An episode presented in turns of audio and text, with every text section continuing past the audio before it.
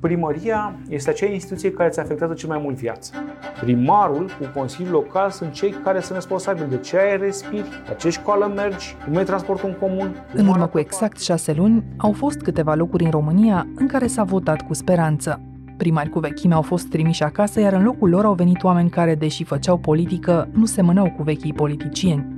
Ciprian Ciucu, Alen Coliban și Marcel Popa au stat fiecare sub sigla altui partid la alegeri sunt toți la primul mandat, dar își văd diferit șansa de a zgâlți un sistem afundat deja în neîncredere. Mă duc și fac recepții pe străzi sau pe trotuare doar când plouă, ca să văd unde adună apă și bălțile. Și le dau să le refacă, iar lumea mă înjură. Iar sapă ăștia cartierul. Domnule, ce am stat așa? Eu nu mai suport să văd lucrări de mântuială. Nu mai suport. Am uh, instalat o cutie poștală pe ușa primarului, am și spus, dacă vor să discute cu mine oricând găsesc ușa deschisă și putem sta de vorbă, dacă sunt sfioși, timizi, am pus această cutie la dispoziție. Surpriza a fost că am primit câteva solicitări de bonus, tichete de vacanță, lucruri de genul acesta și prea puține informații care cu adevărat să ne ajute să facem performanță în administrație și să oferim servicii mai bune cetățenilor. Ideal ar fi să avem bani limitați și să putem să angajăm oameni super pregătiți. Ca pe contextul nu e întotdeauna favorabil. S-a înnoit administrația, dar problemele rămân cele vechi? Înainte ca puterea să-i schimbe, i-am întrebat pe noi primari ce au găsit în sistemul public și cum văd acum, din interior, frauda, risipa, transparența sau chiar distanța față de cetățean. Sunt Anca Simina și ascultați On The Record, un podcast recorder în care știrea primește o explicație.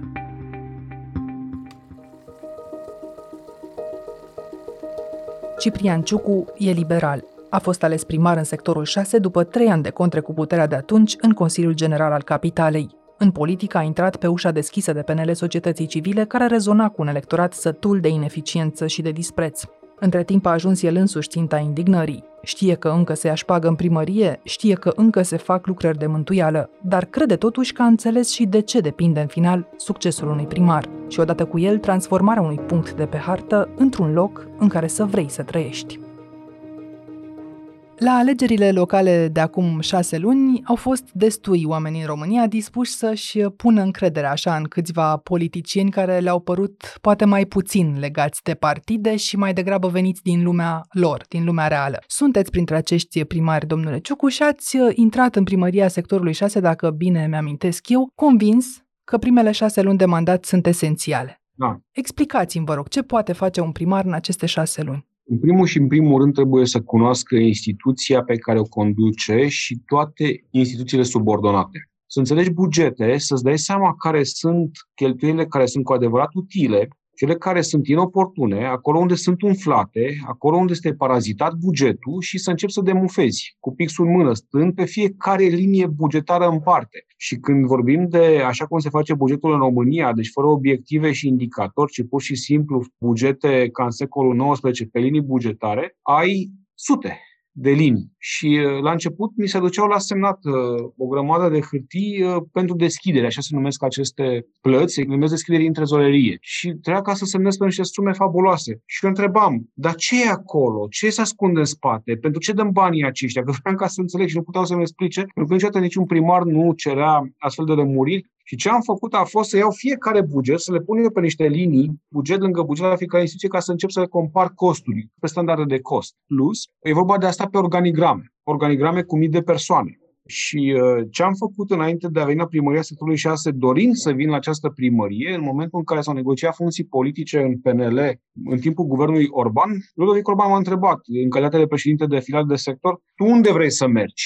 Și având experiență în funcția publică și în reforma administrației publice la nivel regional, dar neavând experiență aplicată într-o instituție din România, m-am cerut la ANFP, Agenția Națională a Funcțională Publici, care ce face? Am fost confruntat cu toate spețele posibile pe legislația românească atunci când vine vorba de reorganizări și de a înțelege instituții publice. Și acest an la ANFP mi-a fost incredibil de util. Și atunci am început o serie de reașezări a instituțiilor imediat ce am venit în primărie. Povestea cu ANFP-ul vă face un primar, sau cel puțin în așteptările publice, un primar gata să taie în carne vie, pentru că știe de unde. Vedem aproape zilnic pe Facebook faptul că sunteți printre cei care comunică foarte frecvent ce faceți, ce găsiți, dar aș vrea să vă întreb ce nu e neapărat la vedere. De exemplu, cu ce veniți la serviciu, ca să înțeleg ce fel de primar sunteți?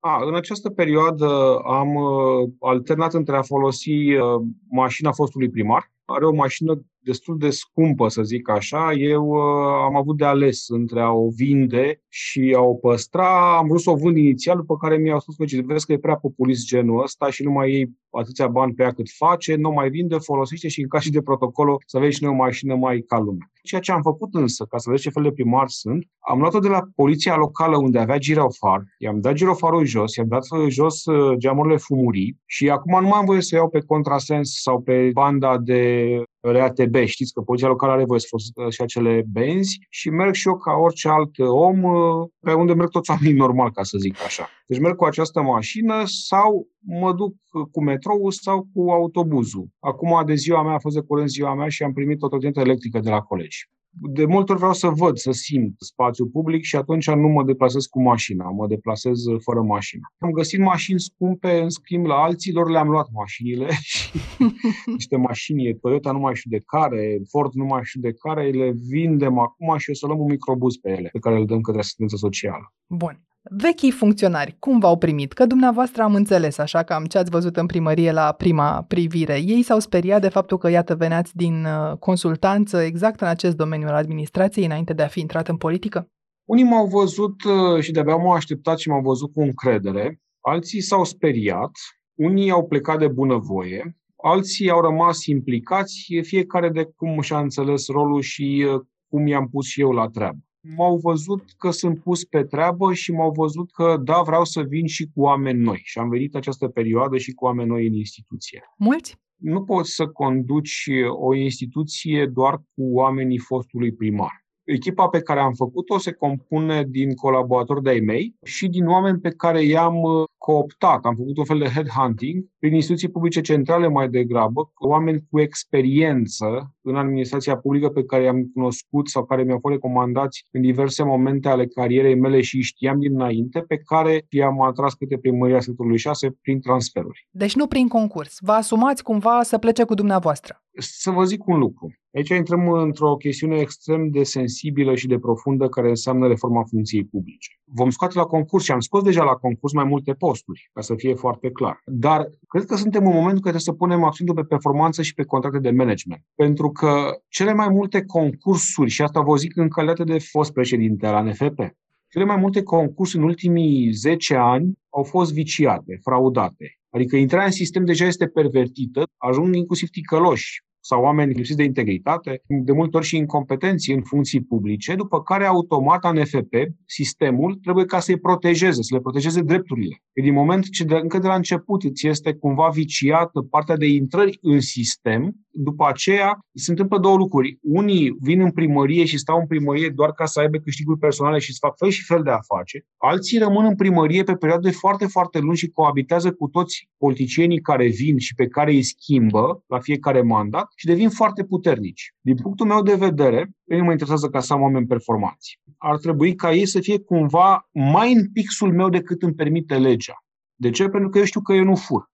Păi nene, dacă te-am angajat și n-ai performat în șase luni într-un an și tu ai luat concursul și tu nu performezi, păi îmi pare rău, dar ne despărțim. Da? Pentru că avem treabă de făcut. Și dacă te dau afară și trebuie să fac nu știu câte valori consecutive negative ca să te pot da afară, păi stai puțin, ce fac? Pentru că eu am un mandat. Aici, vedeți, noastră este o sabie cu două tăișuri și contează foarte mult calitatea umană a politicianului care vine în funcția publică. Pentru că dacă politicianul este incompetent, corupt sau neinteresat, atunci și echipa lui se va purta la fel. Dacă politicianul este integru și competent, atunci își va căuta acei colaboratori, iar oamenii vor decide la vot. A zis așa, nu fur, dar sunteți sigur că nimeni în primăria sectorului 6 nu mai ia astăzi șpagă? Nu. Sunt convins că se mai ia șpagă și le-am zis chestia asta. Numai că îi pândesc cam în patru luni o să putem veni cu o nouă organigramă și am primit o sugestie foarte bună de la colegii de la USR Plus să înființăm un departament antifraudă în primărie. Chiar am auzit cazuri că s-au luat șpagă și de când am venit eu în primărie, ceea ce m-a înfuriat foarte, foarte tare. Nu le pot demonstra, aici e problema, că aș demonstra, mă ajunge direct la DNA cu el. Dar vreau să știe că sunt observați. Îmi închipui că încă aveți perspectiva asta cetățenească cu care ați venit în primărie și din această perspectivă aș vrea să vă întreb ce înseamnă risipa într-un sector al capitalei. Știm? Contracte la suprapreț, mult umflate, pe lucrări de mântuială înseamnă contracte parazit uh, de la pază de care nu ai nevoie până la mentenanțe date pe creditări directe, iarăși la costuri umflate. Înseamnă să nu fii atent la calitatea lucrărilor publice. Eu, efectiv, sunt disperat că mă duc și văd în ce hal s-a lucrat. Mă duc și fac recepții pe străzi sau pe trotuare doar când plouă, ca să văd unde adună apă și bălțile și le dau să le refacă, iară lumea mă înjură. Iară sapă ăștia cartierul. Domnule, ce am stat așa? Eu nu mai suport să văd lucrări de mântuială. Nu mai suport. Și pe cheltuielile lor îi pun să le facă. Ideea este așa. Succesul unui mandat depinde de trei factori esențiali. Primul este capacitatea administrativă și instituțională pe care o are primăria și instituție subordonate. Asta ce înseamnă? Proceduri și resurse umane competente. Asta cât de cât sunt în controlul direct al primarului. Al doilea lucru de care depinde foarte mult succesul este buget. Iar acesta este relativ în controlul primarului, pentru că sunt niște cote care îți vin de la bugetul central și dacă reușești ca să aduci oameni competenți, poți să mai atragi și fonduri europene. Al treilea element de care depinde foarte mult succesul mandatului și calitatea lucrărilor și calitatea serviciilor publice este piața. Pentru că pe baza bugetului, în capitalism, unde nu ai companii municipale, ci lucrezi cu piața, trebuie să livrezi servicii publice, cum ar fi salubrizarea și dacă în București nu ai salubriști serioși cu capacitate și care să și investească și să nu te mintă că au făcut curat și trebuie să se monitorizezi foarte clar că au făcut curat, îți umflă facturile. Sau dacă nu ai constructori sau firme care să-ți vină la licitații și aici o să fie o nebunie. Pentru că pe fondul emigrației nu mai avem competențe în țară, nu mai avem ingineri, nu mai avem proiectanți ca lumea nu mai avem muncitori calificați. Oamenii văd numai partea de deasupra apei, dar partea din profunzime nu se vede. Mă refer la o metaforă ca un iceberg, da? Și atunci eu trebuie să fac o echilibristică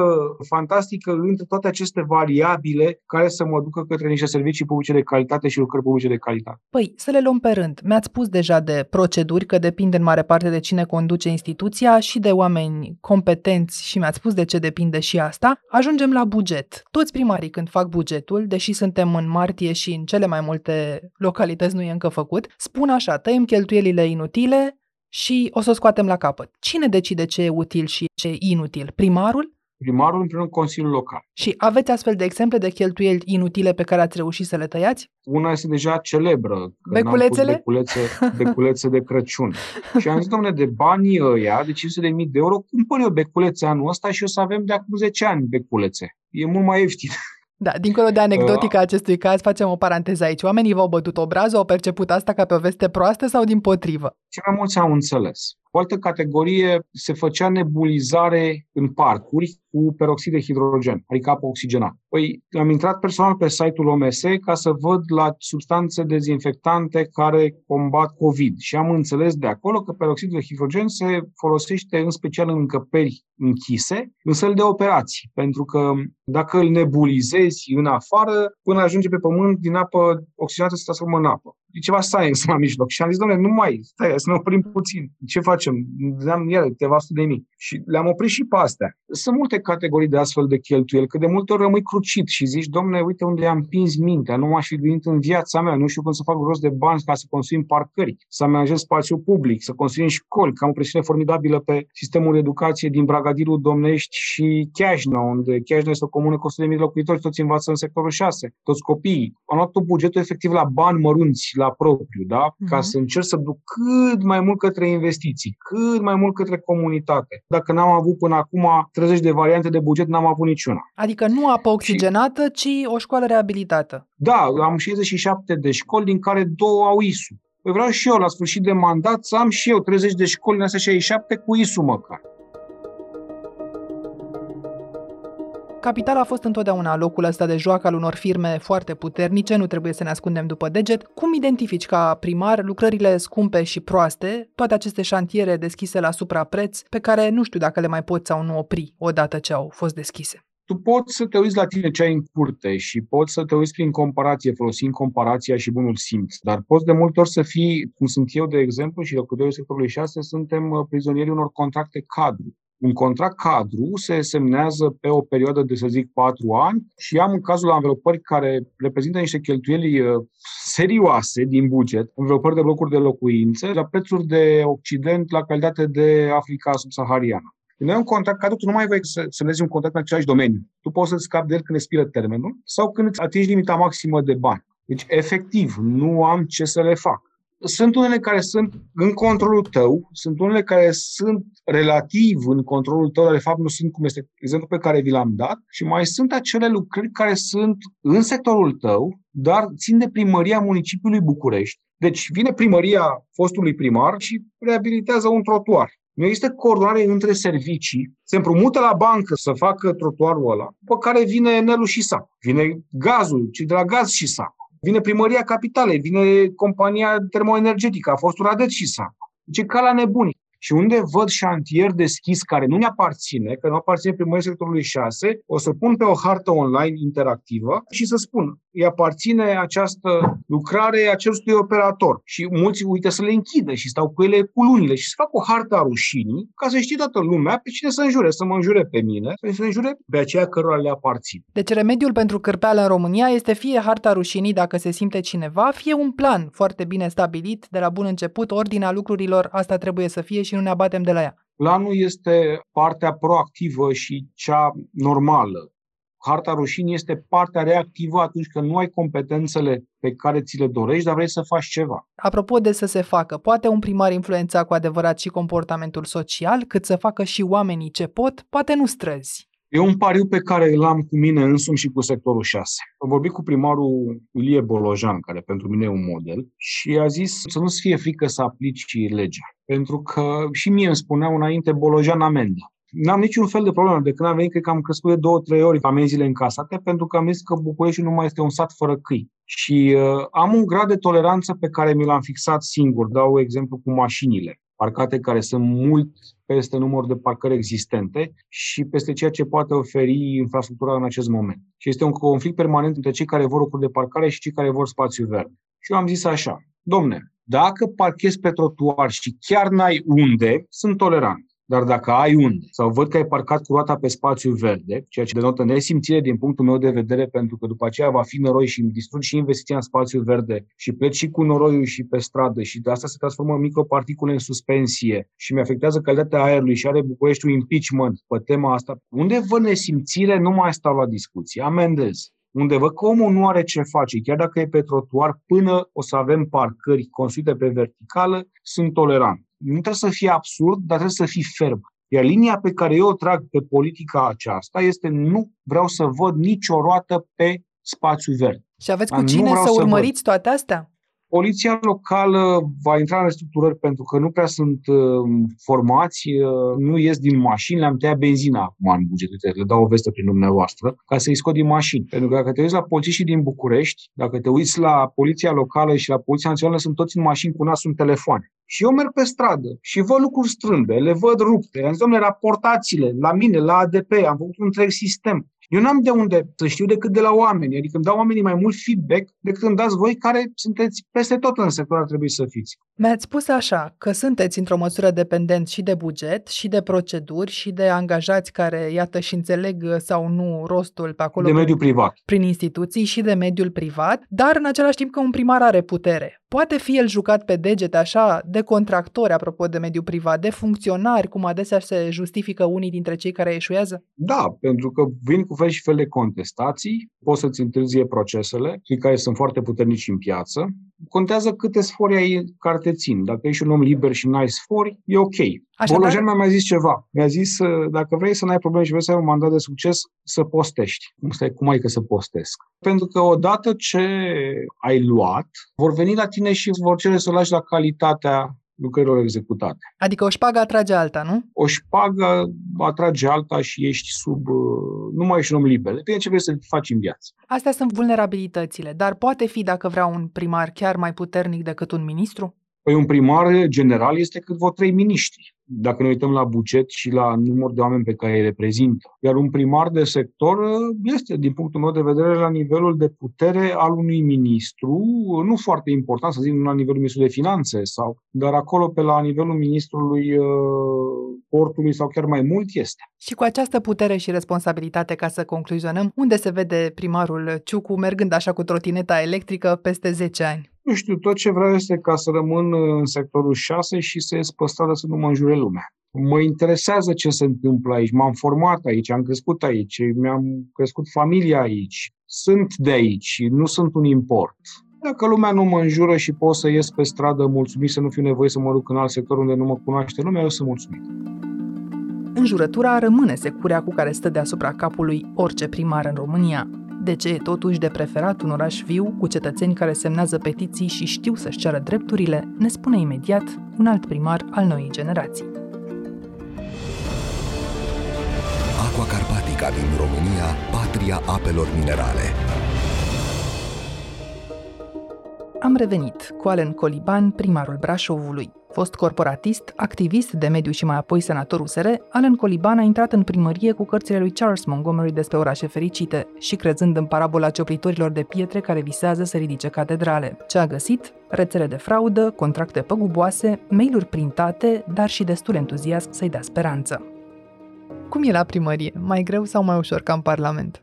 Mai fain, pentru că impactul pe care poți să-l produci asupra oamenilor este cu totul altul. În Parlament, uh, oricât te agiți, oricât comunici, oricâte lucruri bune încerci să faci, dacă nu mărești salarii, nu știe nimeni de tine. Ne puneam de acord acum vreo șase luni tot în podcastul ăsta asupra faptului că oamenii v-au votat uh, tocmai pentru că erați unul de-al lor. Acum vă mai percep așa? De exemplu, vă mai spun Alan sau uh, au revenit la apelativul excelență sau domnule primar? La excelență nici nu cred că era posibil și nici nu-mi doream rămân foarte mulți cei care mă opresc pe stradă sau îmi zâmbesc sau îmi fac cu mâna la semafor, la trecerea de pietoni. Apar totodată și oameni care își um, manifestă dezacordul, dezamăgirea, dar e cumva normal, pentru că și teoria îți spune că imediat după alegeri vine un val de entuziasm, undeva în primele șase luni sau la șase luni de la alegeri există un moment din ăsta de dezamăgire, să spunem, pentru felul în care sunt calibrate așteptările, iar lucrurile ajung să revină în rațional în lunile următoare. Deci până la un an după alegeri, oamenii încep să revină într-o zonă rațională și obiectivă. Adică am nimerit tocmai în momentul ăsta de dezamăgire publică. Spuneți dacă vrem să punctăm șase luni de la alegeri? Există multe întrebări și multe suspiciuni cu privire la felul în care sunt uh, derulate contractele de servicii, de pildă. Au fost și foarte multe reacții pozitive când am anunțat că Brașovul pregătește proiecte pentru finanțări europene de peste un miliard de euro. Aici aș numi Spitalul Regional, care este o investiție de aproximativ 600 de milioane de euro. Aș vorbi despre trenul metropolitan, aproximativ 500 de milioane de euro. Voi uh, lua exact locul cetățeanului din Brașov care nu v-a votat și o să vă spun, uh, domnule, sunt SF-uri, am mai auzit de lucrurile astea și întrebarea vine firesc. Poți să dezmorțești un sistem destul de închistat public ca să poți să ajungi la astfel de SF-uri să devină realitate? Păi chiar trebuie să fie SF-uri în sensul de studii de fezabilitate. Acronimul acesta de studii de fezabilitate este cheia, pentru că orice proiect, uh, pentru a fi corect fundamentat și pentru a putea fi finanțat, are nevoie de aceste studii. Și am fost surprins să nu găsesc aceste proiecte despre care s-a vorbit, să nu le găsesc sub forma studiilor de fezabilitate, practic să nu fie pregătite pentru finanțări, deși ele fusese anunțate. Și cumva trebuie să reparăm aceste carențe din mers. Ne întoarcem la lucrurile în regulă pe care le-ați menționat, dar până atunci nu pot să nu remarc că ați deprins un pic birocrateza. De aceea vă întreb așa, care e totuși sentimentul cu care ați ieșit din primărie după prima zi? E foarte mult entuziasm și foarte multă energie pozitivă gândindu-mă la viitor. Pe de altă parte, toată schimbarea aceasta din mers seamănă cu potcovitul unui cal de curse în plină cursă. Adică sunt oameni care nu țin pasul cu acest ritm, sunt oameni care pleacă, sunt oameni pe care trebuie să-i aducem și să-i angajăm. Evaluările sunt foarte ciudat interpretate de către aparatul administrativ, în sensul în care chiar în perioada aceasta am foarte multe fișe de evaluare pe birou, toate sunt cu foarte bine și fără niciun alt comentariu. Și treaba asta este absolut surprinzătoare. Cum poate un om să fie foarte bun și atât. Exercițiul acesta al evaluării a fost dus în uh, penibil de-a dreptul și dacă nu avem aceste lucruri așezate corect, nu putem să ne așteptăm la rezultate bune. Prin urmare, un lucru pe care l-am făcut a fost să le explic că nu am nevoie de aceste evaluări, ce ele trebuie refăcute în totalitate și trebuie să existe acest exercițiu, chiar să mă gândesc obiectiv cât ar merita fiecare om pe care le evaluez pe niște criterii care sunt deja stabilite. Pe traseul ăsta corporatist pe care ați pornit acum povestindu-mi despre evaluări, eu știu că e firească și evaluarea subalternului față de șef. S-a întâmplat și asta? Nu se întâmplă aproape nimic din ce nu e prevăzut de codul administrativ și, și eu cred că e nevoie de genul acesta de evaluări uh, și de jos în sus. Mi-ați dat o idee foarte bună. O să aflăm și ce cred uh, funcționarii din primărie despre Alen Coliban cu ocazia asta, nu? Eu le-am dat o șansă. Am uh, instalat o cutie poștală pe ușa primarului, am și spus, dacă vor să discute cu mine oricând găsesc ușa deschisă și putem sta de vorbă, dacă sunt sfioși, timizi și vor să comunice ceva și sub formă de anonimat, am pus această cutie la dispoziție dispoziție. Surpriza a fost că am primit câteva solicitări de bonus, tichete de vacanță, lucruri de genul acesta și prea puține informații care cu adevărat să ne ajute să facem performanță în administrație și să oferim servicii mai bune cetățenilor. Cum dacă am ajuns la cum uh, se vede primarul sau cum e văzut de funcționari, ce fel de primar sunteți? Sunt un primar care se simte confortabil cu Excel, cifre, strategii în față și mai puțin să iasă în piața publică și să ține discursuri. Sunt un primar care sunt afectat de tot ceea ce se întâmplă, de câte ori oamenii sunt nemulțumiți, fie că a venit soarea și aparatele de dezăpezire nu au dezăpezit fiecare stradă, fie că se vorbește uneori de probleme pe zona de salubritate, Chiar așa, atunci, într-o listă a aberațiilor urbanistice și administrative, ce ați pune pe primul loc din ce ați sesizat în aceste ultime luni? Faptul că am găsit contracte falsificate, faptul că am găsit contracte și mod de gestionare a unor contracte vădit în defavoarea și în paguba autorității locale și practic a interesului public, faptul că anumite hârtii care îmi vin la semnat sunt cu probleme și trebuie să le returnez. Toate aceste lucruri consumă foarte mult timp și foarte multă energie. Dar ați identificat vreun tip de rețea din aceasta de tras în piept primăria sau uh, o formă revoltătoare de furt? Da, am identificat câteva, am făcut și câteva sesizări către organele competente de anchetă. Avem și câteva situații de litigi în instanță. Și acum, fără a încerca să ajung la un nume sau la altul, măcar în această schemă de fraudare, punctele esențiale le reprezintă firmele private, le reprezintă funcționarii. Încerc să înțeleg dacă, de fapt, s-a înnoit administrația, dar problemele rămân cele vechi. Cred că odată e vorba aceasta românească. Peștele de la cap se împute. Eu cred că orice om într-o poziție de conducere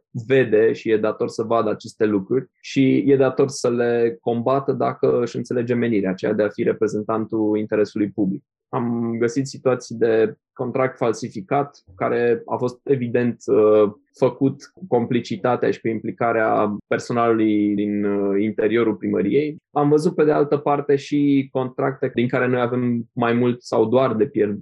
E un banc foarte scurt. Cum se mănâncă un elefant? Felie cu felie. Cam așa e și aici. Felie cu felie trebuie să-l mâncăm, nu avem altă variantă și practic pas cu pas lucrurile evoluează.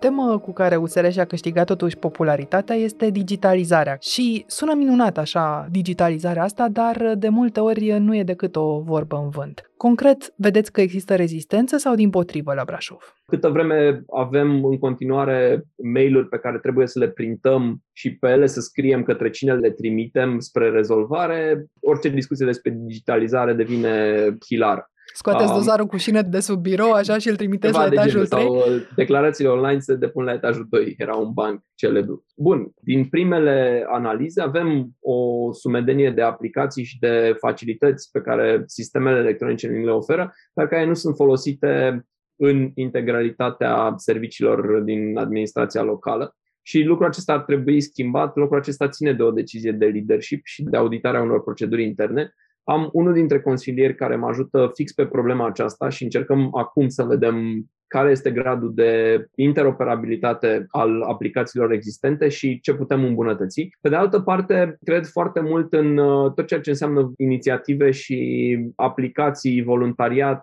de la Code for Romania la UiPath și sper Brașovul să fie un partener interesant pentru toate aceste demersuri. La ora actuală e foarte complicat, de exemplu, pentru noi, suntem blocați cu alocarea parcărilor rezidențiale. Tradițional se organiza o mare licitație cu strigare și cu buluc într-una din sălile primăriei. Ori lucrurile acestea nu se mai pot face de vreun an și ceva de când cu pandemia și ce vreau să avem? Vreau să avem un sistem modern de licitație electronică pentru așa ceva și va mai dura probabil una, două luni până când îl vom avea, dar uh, mergem în direcția aceasta. Dar se întâmplă să avem discuția asta despre digitalizare într-un moment uh, complicat al pandemiei, în care munca la distanță ar părea o soluție și probabil că multe primării se gândesc în momentul ăsta la ideea asta de telemuncă, doar că telemunca e percepută, cel puțin în România, drept un lung concediu, dacă e vorba de telemuncă de la stat. Ați făcut până acum acest experiment, măcar cu o parte din primărie, să vedeți dacă ar funcționa online și oamenii ar putea să fie în continuare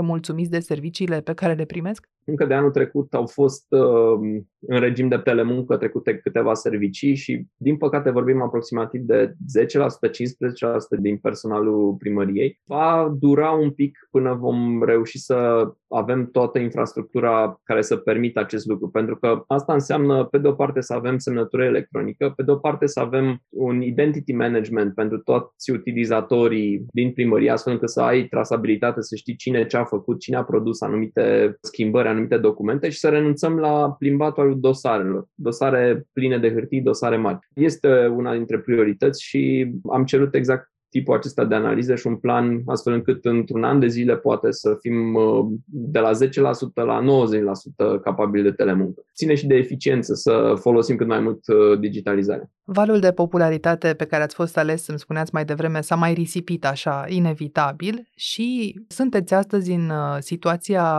de a lua niște măsuri nedorite de oameni. Acest val al pandemiei uh, a dus și la Brașov la cifre care fac totuși ca acest cuvânt, carantină, de care ne ferim cu toții, să fie inevitabil. Sunteți dispus să vă asumați neîntârziat decizii nepopulare, indiferent de costul politic? Eu cred că un primar n-ar trebui să fie obsedat de popularitate, ci de a face lucrurile corecte. Și cred că în uh, felul în care transmiți acest lucru și în felul în care iei deciziile corecte, vei ridica sprâncene, vei ridica tot felul de reacții, inclusiv negative, de la caz la caz. Dar asta înseamnă responsabilitate. Nu poți să mulțumești pe toată lumea și nici nu ar trebui. Ați pornit din activismul ăsta civic care presupunea revoltă și petiție și ați strâns de altfel în jurul dumneavoastră de suficiente ori oameni care să știe să-și ceară drepturile. Ei, oamenii ăștia acum mai sunt într-o opoziție reală față de administrație?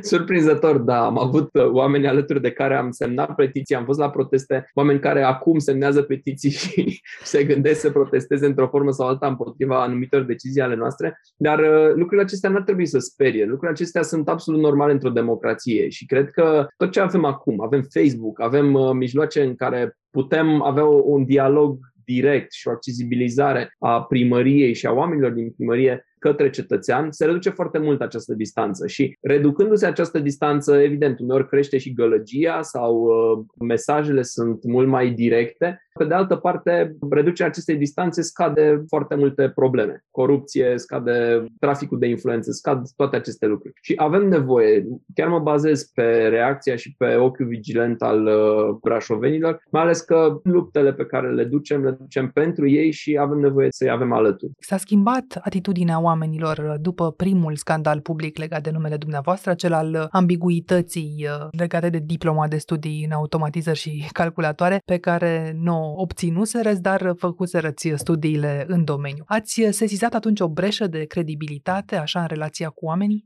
Am sesizat reacții diverse, am sesizat totodată și foarte multe reacții de înțelegere. Mi s-a spus, bun, a fost o greșeală, ți-ai asumat greșeala asta, o înțelegem, ai licență, ești licențiat în științe economice, ok, mergem mai departe, pentru că important este de fapt ce vom primi și ce vom livra, cum vom implementa toate promisiunile pe care le-am făcut în campanie. În continuare, nu am absolut nicio problemă să merg pe stradă și să țin capul sus și am foarte mulți oameni care vin proactiv și în interacțiuni directe, vin proactiv și pe canalele online, vin proactiv prin e mail și prin propuneri și e esențial că avem acest interes și această legătură continuă. Și atunci când facem bine și atunci când facem poate mai puțin bine și când merităm să fim criticați. Care ați spune că este astăzi cancerul în aparatul public uh, de la nivelul orașelor? Corupția, impotența, poate nepriceperea? Da. Toate trei. De multe ori uh, suntem puși în situația de a face distinția între incompetență și reavoință. Cred că din perspectiva rezultatului nu există diferență. E foarte important să găsești care sunt reperele, care sunt oamenii pe care te poți baza și oamenii alături de care poți lucra. Și de acolo să începi. Și atunci cu cine începe schimbarea? Cu primarul, cu funcționarii sau cu cetățenii în continuare vocali?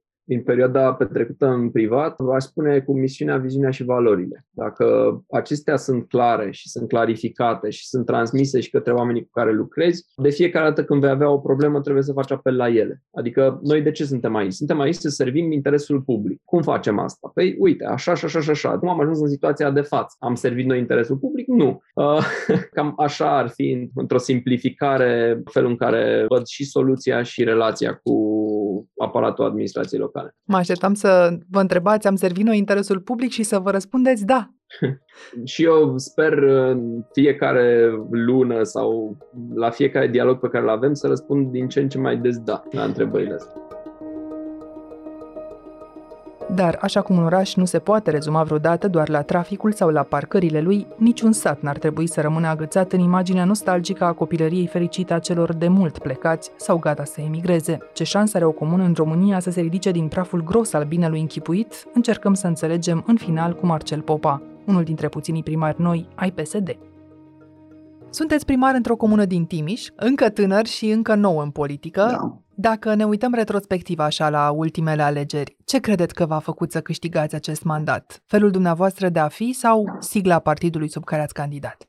Consider că a fost importantă și sigla partidului sub care am candidat, pentru că un partid mare întotdeauna are susținători. M-a ajutat foarte mult și experiența pe care o am, pentru că am candidat la funcția de primar din postura de viceprimar. Stați în Cărpiniș chiar? Da. Cu ce veniți, domnule primar, zilnic la primărie?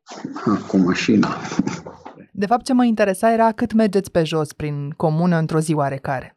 Aici depinde de zi. Din păcate, acum la început de mandat mi este destul de greu să părăsesc biroul pentru că avem destul de multe informații de recuperat. Bineînțeles că urechile mele în teren există. Cine? În există, care există, sunt urechile dumneavoastră în teren? Există un viceprimar, există o echipă de consilieri care mereu vin cu actualizări, ne spun care sunt problemele cetățenilor. Mă poate suna oricine, orice problemă ar fi pe raza comunei. Și cu ce vă sună oamenii? Cu ce probleme? De exemplu, în ultimele zile, ce v-a cerut lumea?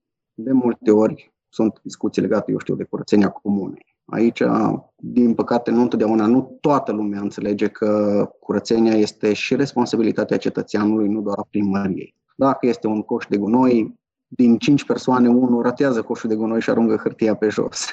Și primarul are ce face? Păi, teoretic, are ce face. Din păcate, de multe ori ne lipsesc și nouă pârghile. Acum, cred că cu toții știm că în sectorul ăsta al administrației publice, cam toate amenziile acordate în momentul în care sunt contestate, cam sunt câștigate de contestatari. Deci, adică omul nu nimerește coșul, sunt, dumneavoastră l-a amendat exact. și tot el câștigă? Nu avem poliție locală deocamdată, nu avem sisteme de supraveghere videostradală ca să putem să identificăm, așa că Așadar, dacă ar fi să-mi descrieți cărpinișul mie, care n-am ajuns încă acolo, ce mi-ați spune? Diferă de restul României rurale? Este locul copilăriei mele și, indiferent cum ar fi, sunt nostalgic față de el și întotdeauna pentru mine e pe un piedestal undeva sus. Este o zonă situată între două orașe. Rata șomajului la noi este foarte scăzută. Deci, din punctul ăsta de vedere, stăm foarte bine. Mai exact, avem o fabrică neînghețată, care este cunoscută peste tot în țară. Mai avem și alți agenți economici de dimensiune mai mică, dar suficienți cât să asigure necesarul populației în vederea ocupării forței de muncă. Și da. oamenii lucrează mai mult la stat sau mai mult în firmele astea private? Mai mult la firmele private, mai puțin la stat. Avem destul de multe și sperăm că pe viitor să dezvoltăm și mai tare sectorul ăsta. Zilele acestea am avut o întâlnire cu reprezentanții Consiliului Județean în vederea predării unui aplasament. Unul din tronsoanele care străbat comuna noastră va intra în reabilitare și prin intermediul acestuia se va crea o legătură direct către autostradă. Deci e o comună privilegiată, îmi spuneți, pentru că e aproape de autostradă, e aproape de vamă, e în vest. Da, este destul de privilegiată. Dar, ca să ne întoarcem la locuitorul din uh, Cărpiniș, are el gaze, are el canalizare, îi ajunge asfaltul până la poartă oriunde ar sta? Aici am, sunt câteva aspecte destul de complicate, cel puțin referitor la partea de rețele de distribuție a gazului. În acest sens, mai multe localități din zona de vest ne-am asociat în cadrul unor asociații de dezvoltare intercomunitară prin care încercăm să aducem și în comunitățile noastre gazul. Îmi spuneți altfel că de unul singur n-ar reuși un primar să facă absolut nimic fără o asociere, nu? Păi e destul de complicat un primar de unul singur să facă. Hai să ne uităm la sursele de finanțare disponibile. Ca unitate administrativ-teritorială trebuie să te încadrezi undeva la peste 3000 de branșamente la rețeaua de gaz. O singură comună poate nu are 3000 de gospodării. Așadar, îmi descrieți că depindeți Aici, foarte mult de, de da. primarii da. din jur. Depindeți însă și de politicienii din județ și de cei de la guvern, ca primar de comună? Sincer, nu mă simt dependent de politicieni. Dar simțiți că vă faceți auzit? De auzit la București, te auzi prin intermediul partidului și prin intermediul reprezentanților care e acolo. Deci, până să vă audă Bucureștiul, trebuie să vă descurcați cu ce aveți acolo. Ce buget are o comună de 5.000 de locuitori? 8 milioane 400 de mii de, de lei. Da, și se referă strict la anul 2020. Pe anul 2021 încă așteptăm. Și din aceste aproape 2 milioane de euro, cât înseamnă salarii și cât înseamnă investiții? Păi, spre salarii, undeva în jur de 2 milioane pe an, iar restul spre proiecte, în mare parte. Deci, zicând așa în mare, un sfert din bugetul acestei comune merge spre salarii, iar cu restul ați putea să faceți, să zicem, un dispensar, o bucată de drum pe an, cam atât. E cam atât, da. Cu toate astea ne descurcăm. În momentul de față avem patru proiecte prin Programul Național de Dezvoltare Locală în derulare, avem reabilitarea a două școli, construcția unei grădinițe, mă asigurăm cu finanțările în cadrul proiectelor și mai facem câte puțin prin comună din bugetele locale. Dar, odată ce ați intrat în primărie ca primar de data asta, a trebuit să concediați și oameni? Cred că omul merită să-i dai o șansă, să vezi dacă într-adevăr poate aduce un plus sau nu. Ceea ce, după eu știu, câteva săptămâni, o lună de activitate nu o să pot să determin niciodată. Cu cât mai mulți angajați din punctul meu de vedere, cu atât mai bine. Pentru că în sistemul bugetar poți crea și un fel de sistem concurențial ideal ar fi să avem bani limitați și să putem să angajăm oameni super pregătiți. Poate contextul nu e întotdeauna favorabil. Dar pe ce se aruncă banii în zilele noastre într-o primărie de comună? Care sunt găurile negre majore care s-ar putea extinde în orice altă discuție despre orice altă primărie? Din punctul meu de vedere, cel mai mari găuri negre este dorința fiecărui primar de a accesa partea asta de fonduri europene toți cetățenii care poate nu au 100% toate informațiile referitor la ce înseamnă accesarea de fonduri europene, consideră că există undeva un sac plin de bani. Tocmai prin prisma acestei impresii, foarte mulți primari scriu foarte, foarte multe studii de fezabilitate, proiecte, fără să-și analizeze șansele de finanțări. Deci mulți bani se aruncă pe așa zisele proiecte europene, care de fapt fiind prost făcute n-au nicio șansă. O mică loterie. Și dacă proiectele astea europene sunt într-o măsură o loterie, care e șansa satului și României rurale în 2021? Nu știu, oricum, fonduri europene cu siguranță sunt o șansă mare pentru fiecare dintre noi. Toți dorim să facem cât mai mult și asta e un mod de a face cât mai mult. Din păcate, prin modul ăsta mai sunt și câteva proiecte care se pierd.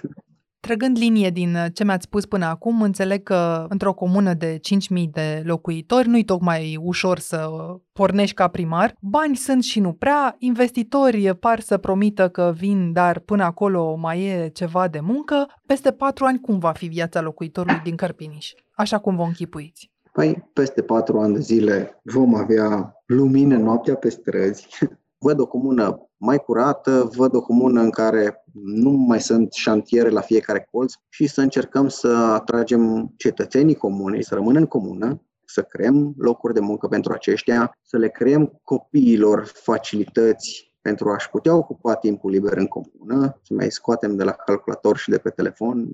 Mai avem un eveniment care am început să-l organizăm înainte de pandemie și l-am sistat după debutul pandemiei, Ziua Copilului, cu picturi pe față pentru copii, cu jocuri, echipamente de joacă și îmi doresc din tot sufletul să revăd zâmbetul copiilor pe față la astfel de evenimente. Dar de temut, de ce vă temeți ca politician? De eșec? De partid? Deocamdată nu putem discuta de eșec. Eșecul vine în situația în care nu faci nimica. Iar um, cum spunea Jeff Kennedy, un drum fără niciun obstacol este un drum care nu duce niciunde. Deci faptul că întâmpinăm și probleme înseamnă că mergem pe un drum bun și se va vedea cu siguranță în timp. Ați ascultat On The Record, un podcast produs de Recorder și susținut de Banca Transilvania. Ne găsiți pe Apple Podcast, pe Spotify sau pe orice aplicație de podcast pe care o folosiți. De asemenea, ne puteți urmări pe canalul On The Record de pe YouTube. Ca să nu ratați niciun episod viitor, nu uitați să dați subscribe. Vă recomandăm să ascultați și podcastul BT Talks, disponibil pe bancatransilvania.ro podcast. On The Record are ca editori pe Cristian Delcea și pe Mihai Voina. Eu sunt Anca Simina, ne reauzim vineri.